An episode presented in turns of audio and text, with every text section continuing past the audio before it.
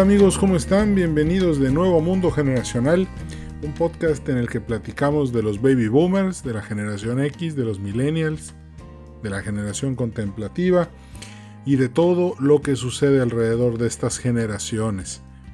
El día de hoy traigo un tema fascinante. Fíjense que, como ustedes saben, y si no lo saben, pues se los platico.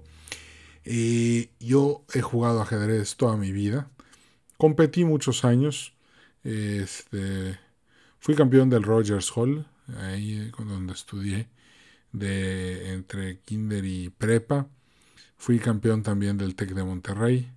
Eh, fui campeón de algunos torneos entre escuelas. Campeón juvenil, infantil eh, de Yucatán. Y pues me acuerdo que uno de mis mejores resultados fue haber quedado en quinto lugar de primera fuerza en el torneo de ajedrez rápido abierto del estado de Yucatán. Eh, obviamente contra pura gente grande. Yo tenía en ese entonces 12 años. Con 12 años era yo el jugador número 5 del juego Blitz del ajedrez, que es un tipo de juego en el que solo tienes 5 minutos para ganarle a tu rival. Ese torneo se llevó a cabo en la Escuela de Ajedrez de Alto Rendimiento, le daráis, que por cierto, sé que existe, pero no sé dónde está, sinceramente. Eh, antes estaba en el centro de Mérida, ahorita no, no sé qué sea de, de daráis Y bueno, pues me gusta mucho el ajedrez. Eh, de hecho, creo que el, ajedrez, no, no, de hecho no lo creo, no, estoy seguro. El ajedrez es el deporte, eh, deporte, arte, ciencia, no hay que olvidar que el ajedrez son las tres cosas pero es el deporte que más ha marcado mi vida, es el que más me ha gustado, es el que más he disfrutado. Ya de, de las competiciones, pues ya me tuve que retirar, ya, ya, ya no era posible seguir pues con ese ritmo de, de intensidad, porque pues hay que estarse preparando todo el tiempo, leyendo, estudiando. Cuando tienes tiempo está bien, pero pues las generaciones necesitan mucho estudio, mucho análisis, mucha lectura, tengo que este, pues leer varias revistas al mes, tomar cursos, ver videos, leer libros y pues ya no pueden ser de ajedrez, tienen que ser del, son del tema de las generaciones, de la política, de la economía, de la geografía, de todo lo que abarca las circunstancias que hacen a las generaciones. Y bueno, de cierta forma este es mi nuevo ajedrez. Las generaciones es un tema que me apasiona tanto que dejé todo lo demás. De hecho ya no boxeo, ya nada, todos los deportes que antes practicaba hoy ya están completamente fuera de la ecuación. Hoy, gracias a Dios, me puedo dedicar únicamente a las generaciones y eso es muy bonito. Bueno, el otro día me encontré con que Netflix acababa de sacar una serie de ajedrez y dije, oh my god. ¿Valdrá la pena? Y veo el nombre de la serie Gambito de Dama. Pues el Gambito de Dama eh, es un gambito. ¿Qué significa un gambito? Un gambito es una jugada en la cual tú tientas a tu rival a irse por un camino fácil que tú le estás planteando, pero que con el tiempo va a estar lleno de piedras, va a ser muy difícil y va a batallar mucho en, en salir adelante. El gambito de dama es un entregas un peón lateral, desvías a un peón central y luchas por controlar el centro del tablero con peones. Si no sabes ajedrez y crees, espérate, no vayas a desconectar el, el podcast. Escucha todo lo que voy a decir, porque lo que voy a hacer es convencerte de que aprendas a jugar. No importa que ya seas un baby boomer, que seas un X pragmático que tiene que luchar todos los días, o un millennial que no tiene tiempo porque hay que salir a pasear a Firulais al parque. No. Escucha bien lo que voy a decir, porque el ajedrez puede cambiar tu vida y puede ayudarte a hacerte el mejor, la mejor versión de ti mismo tomando decisiones. Así que no te vayas. Bueno, gambito de dama. Eso es un gambito, una oportunidad que tú le presentas a tu oponente que parece fácil ahorita, pero se va a complicar mucho después para él. él puede aceptarlo o no, o no, aceptarlo. Cuando vi el nombre dije irónico porque si pongo la serie y me pongo y, la empiezo a ver, pues voy a haber aceptado el gambito de dama. Pero la verdad es que está yo muy escéptico porque después de haber visto esta película de Bobby Fischer que se llamaba La jugada maestra, qué porquería de película. No, no, no, no, no. Estaba pero malísima, malísima. Era como para salirse del cine. O sea, denigraron a Bobby Fischer. Y Bobby Fischer es el más grande de todos los tiempos. Eh, ¿Cuántas personas no, no juegan ajedrez por él? ¿Cuántos miles de ajedrecistas alrededor del mundo no leyeron en alguna ocasión la biografía de Bobby Fischer y se inspiraron y quisieron aprender a jugar ajedrez? Yo la primera eh, vez que leí de Bobby Fischer fue un libro de la colección Escaques que era la biografía de Bobby Fischer y que había escrito un, este, un escritor español de nombre Pablo Morán. Algo espectacular ese libro. Me acuerdo que me inspiró mucho la manera en la que Fischer salía a buscar siempre la victoria y cómo aniquiló a todos los candidatos al Campeonato del Mundo de 1972. Algo espectacular. La película La jugada maestra con Toby Maguire, la verdad es que fue una reverenda porquería. Y por eso ya pensaba, yo, de hecho yo pensaba que una serie o una película de ajedrez era imposible de hacer porque era muy aburrida. Mm, wrong. Encontramos algo muy bueno. Ok, vamos ahora a la serie. La serie se ambienta en principios de los 50 y hasta la década de los 60. Por cierto, padrísima todo lo que sucede en la Ciudad de México. Esto estamos hablando entonces de un despertar individual. Un despertar individual, como hemos hablado en muchos otros capítulos de este programa, en un despertar individual hay un conflicto muy fuerte entre los individuos y las instituciones porque los individuos aspiran a ser libres y al no poder serlo recurren a las sustancias. Por eso los 60s y los 70s son épocas en las que el consumo de alcohol y de drogas era tan alto. Muy, muy alto. Vemos pues en la serie va a haber alcohol, va a haber drogas, pastillas, más alcohol, deseos tranquilizantes y deseos de escaparse, pero al mismo tiempo deseos de competir. Entonces, esto bien por la serie porque se ejemplifica muy bien lo que se estaba viviendo en ese momento, que era un despertar individual.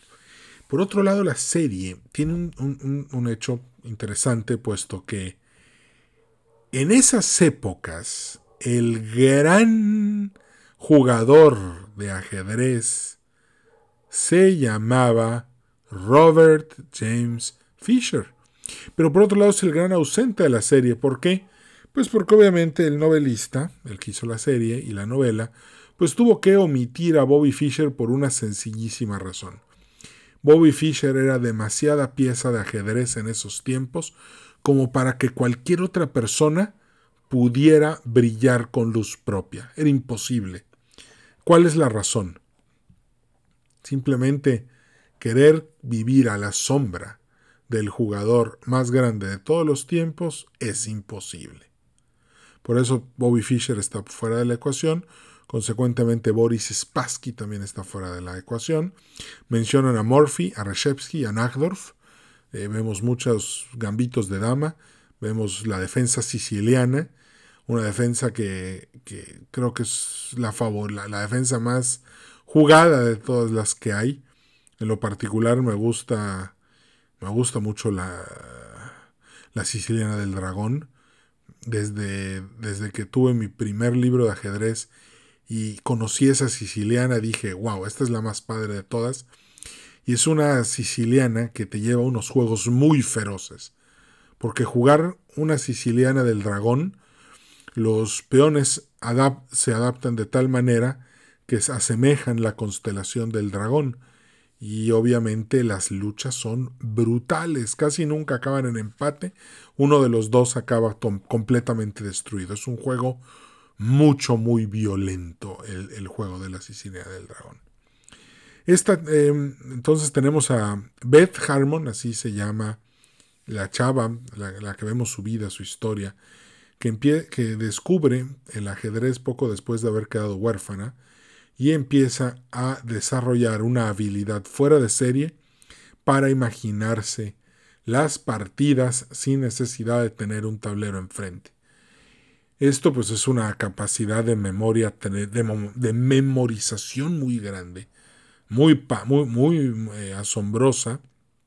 Uno de los rasgos de los genios del ajedrez pues, es que no necesitan un tablero, simplemente pueden estar memorizando todas las jugadas y todas las partidas y de esa manera este, poder fácilmente interpretar y leer cualquier libro de ajedrez. Muy, muy, muy interesante cómo su su mundo, toda su energía, toda su vida, toda su, este, su fuerza, su voluntad, empiezan a canalizarse hacia el juego de ajedrez. Podemos ver que es una persona que no hace otra cosa más que estar pensando en el ajedrez todo el tiempo.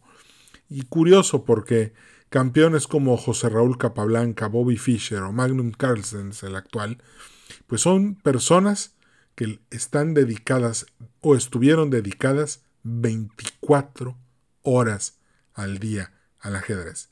Y obviamente por eso son los mejores. Yo leí mucho a Bobby Fischer cuando estaba pues, probablemente a finales de los 80 Tenía 3, 12, 13, 14 años cuando empecé a leer a Bobby Fischer y a ver sus partidas, a analizar este ajedrez posicional agresivo tan, tan increíble. Y, y recuerdo que una de las lecciones de Fischer para llegar a ser campeón del mundo es que se especializó, entrenó, sacrificó y al final lo logró. El ejemplo de Bobby Fischer es el ejemplo que yo uso para estudiar dar conferencias, hacer este programa y escribir mi columna. Todos los temas tienen que ver con generaciones y sus circunstancias. Analizo muy fuerte el tema de la política económica internacional. Como saben, recientemente participé en una cátedra a, un, al lado del doctor Ernesto Cedillo Ponce de León, expresidente de México. Fue algo muy padre para mí. Pero esa disciplina, esa fuerza, esa constancia y, que literalmente todo el día estoy pensando en generaciones, lo aprendí de un ajedrecista que se llama Robert James Fisher. Mucho tiempo, mucho esfuerzo, mucho de mi, del tiempo que me paso escribiendo, ya sea libros, artículos, programas, episodios para el podcast o dar conferencias, siempre les estoy recordando a los papás que les enseñen a jugar ajedrez a sus hijos. Siempre se los estoy diciendo. Y ahí te va una de las mejores razones para hacerlo. Si tienes un hijo, un sobrino, un nieto, enséñalo a jugar ajedrez, ve que aprenda. No te estoy pidiendo que lo hagas un campeón, pero sí que empiece a que aprenda, que juegue, que se divierta, que no pase tantas horas en el Nintendo o en el PlayStation o, o viendo caricaturas, que también juegue un rato. ¿Por qué? porque el ajedrez le va, le, va, a dejar a tu hijo algo muy bueno. Lo va a enseñar a estructurar su, su toma de, o sea, la forma en la que toma decisiones.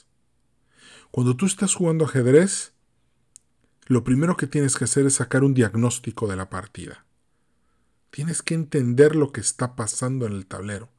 Por lo tanto, tu lado, tu, hemisferio izquierdo, tu hemisferio matemático, tiene que esforzarse en, determinar la situación. Para que una vez que esa situación esté tomada, entonces empieces a planear el camino a seguir. Y para eso necesitas creatividad. Por lo tanto, empiezas a utilizar el hemisferio derecho del cerebro para buscarle una solución al problema que el ajedrez te está planteando. Una vez que ya hiciste estas cosas y ya tus dos cerebros han estado trabajando al mismo tiempo, tienes que tomar una decisión. ¿Muy difícil? A veces, pero tienes que tomarla. Estiras la mano, tocas la pieza y haces el movimiento. A partir de ese momento te vas a enfrentar a las consecuencias de tus actos. Si no hiciste un buen diagnóstico y no hiciste una buena decisión, vas a perder la partida y te va a doler. Si lo hiciste bien, vas a poder continuar la partida y vas a poder tener una mejor oportunidad de ganar. El rival va a estar haciendo lo mismo, el rival quiere destruir tu posición. Tú tienes que pensar de una manera sólida, tienes que pensar cómo vas a hacerle para que de ninguna sola manera el rival pueda mermar nada de lo que estás haciendo. Hay jugadores como Tigran Petrosian que decían que era difícil incluso amenazarlos por lo sólido de sus partidas. Tigran Petrosian me gusta mucho, él eh, cómo juega. Él juega mucho la defensa india de dama, una defensa que me gusta mucho, que aprendí igual como a principios de los noventas, eh, sumamente interesante. Pero juegan, son jugadores tan sólidos que es difícil amenazarlos. Ojo, yo ahorita veo que mucha gente hace sus cursos de finanzas y, y, salen estos supuestos grandes maestros de las finanzas y de los negocios y de los emprendedores. Y la verdad hay unos que son muy buenos y otros que son más o menos y otros que son malísimos, pero hay de todo en la viña del Señor. Pero yo estoy seguro que los mejores diseñadores de portafolios de inversiones en el mundo saben jugar ajedrez. Porque el ajedrez, al ser un juego tan materialista, o sea, las piezas cuentan, las ideas cuentan, y todo lo que estás haciendo estás buscando que tus piezas te generen el máximo rendimiento posible para poder ganarle al rival. Tú buscas poner tus piezas en las mejores casillas del tablero. Por eso es importante, como decía en un principio, el ajedrecista busca colocar sus peones en el centro para después lanzar un ataque por los flancos y finalmente hacer eh, romper la posición estructural del enemigo, colar las piezas por esa abertura a un estilo blitzkrieg alemán y finalmente este, ya sea que corone un peón o ganes una ventaja material tan fuerte que ya le sea imposible al rival continuar la partida. Y ahí ya por, por espíritu deportivo te rindes, te levantas y ya te vas a tu casa. Entonces, yo creo que eso es importante volviendo al tema de los cursos. Si vas a tomar estos cursos, qué bueno. Pero si no sabes pensar y no sabes tomar decisiones, te vas a llenar de cursos y cursos y cursos y cursos, pero nunca te van a servir de nada. Lo importante es aprender a entrar en acción. Por eso vuelvo a insistir todas las escuelas deben de tener un club de ajedrez, desde kinder hasta tercero de prepa.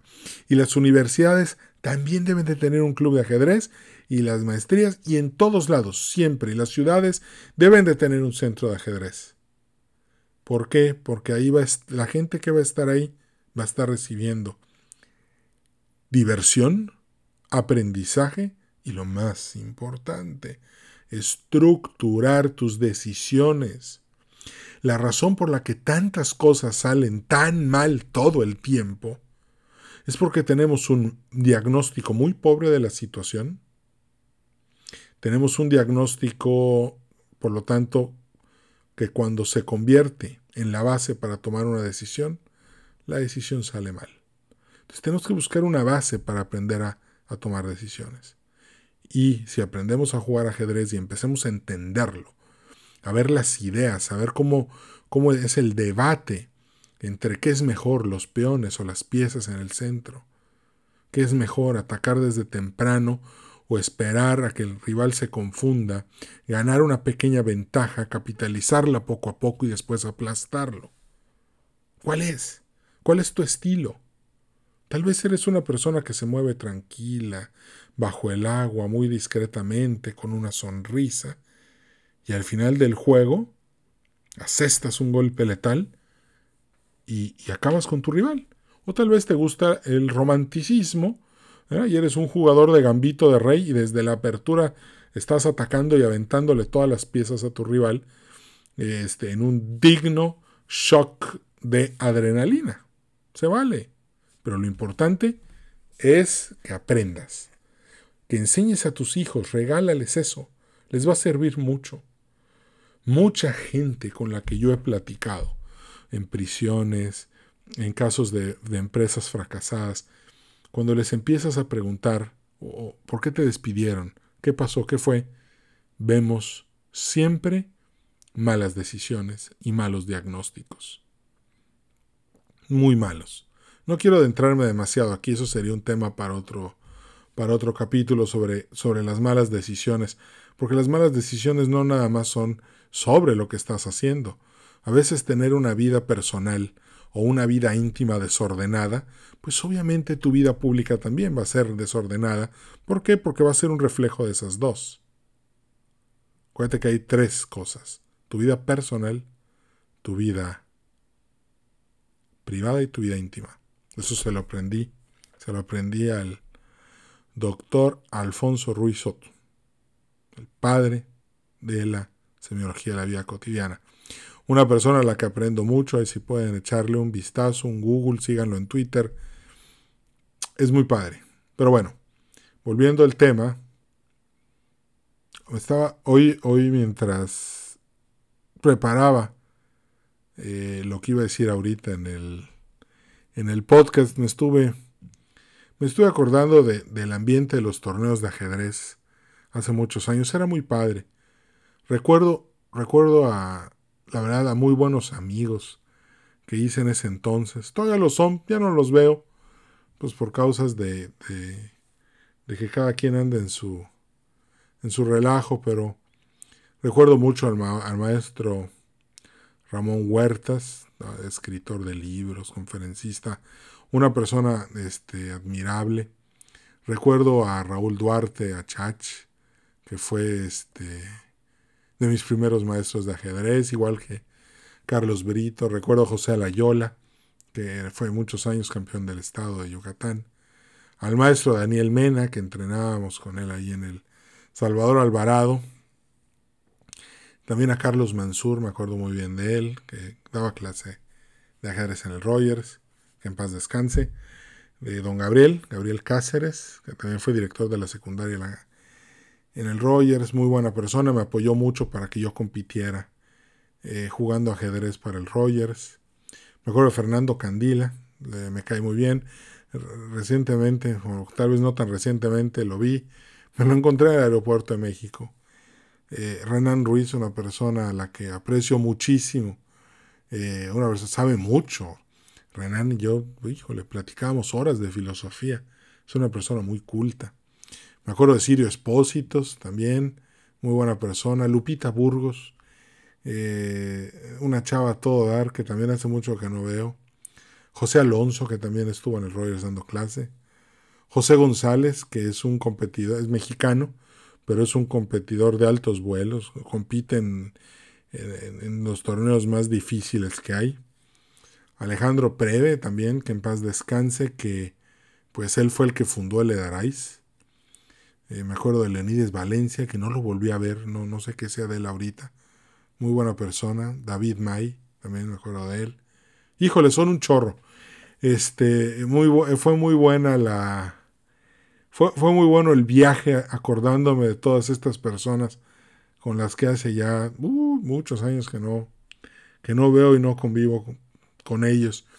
Pero, pero eso es el ajedrez. Eso es, recordar, es volver a vivir. A, este, es una etapa muy padre en mi vida y lo que quiero es que también sea una etapa muy padre en la tuya.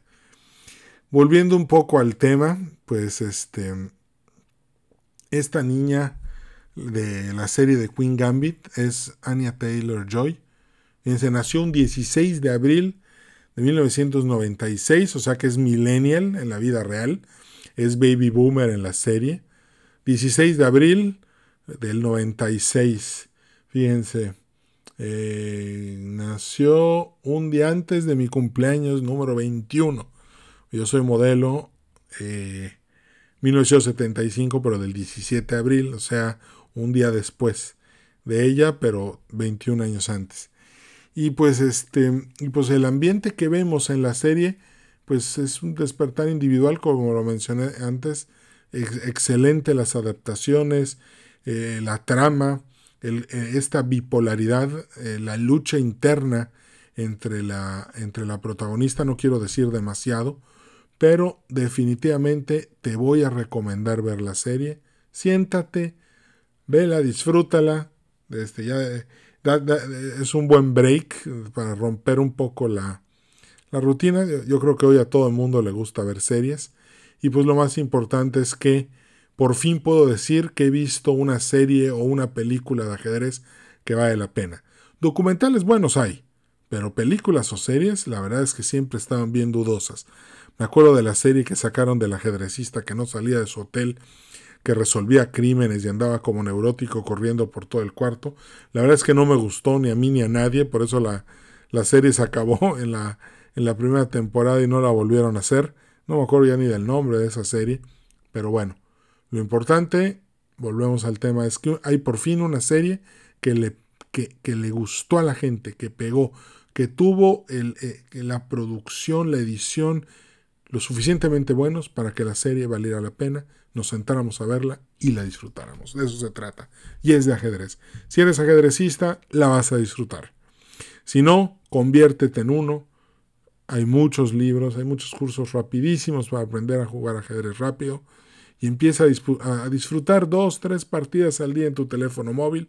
Te recomiendo la, la, plataforma, el app de chess.com y este, ya vas a ver un chorro de videos en YouTube y en TikTok de este maestro, este Kapakin, no, no, lo buscas y es un español que habla muy padre y da muy buenos consejos.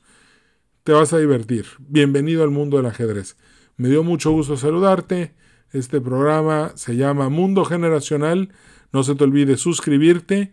Y pues nada más, para terminar, agradecerles a nuestros patrocinadores que el programa de hoy fue patrocinado por Saxon de Yucatán SADCB, por si estás pensando en armar una tienda, ya sabes, con nosotros, este, para que te puedan hacer todos los muebles. Y también por Ticketopolis, que es la boletera, la mejor boletera que hay en todo el mundo. Se las recomiendo muchísimo por si estás haciendo un evento. Si no, entra a la página www.ticketopolis.com, ve todos los eventos que hay, está padrísimo, te vas a divertir un chorro, abre una cuenta y vas a empezar a recibir información sobre los mejores eventos en español que hay. También hay en inglés y en todos los idiomas.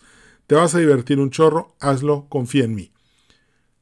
Ten una feliz semana, pásate, más bien un feliz fin de semana, pásala bien, cuídate mucho, acuérdate que el COVID anda repuntando, no salgas, no te expongas, lo más importante es que cuides a tu familia. No lo hagas por ti, piensa de manera comunitaria, piensa en los demás. Si todos pensáramos en los demás, esta guerra contra este virus no sería como está pasando ahorita. Tenemos que pensar un poco más en comunidad y un poco menos en nosotros. Me dio gusto saludarte, que estés muy bien. Esto fue Mundo Generacional. Cambio fuera. Chao.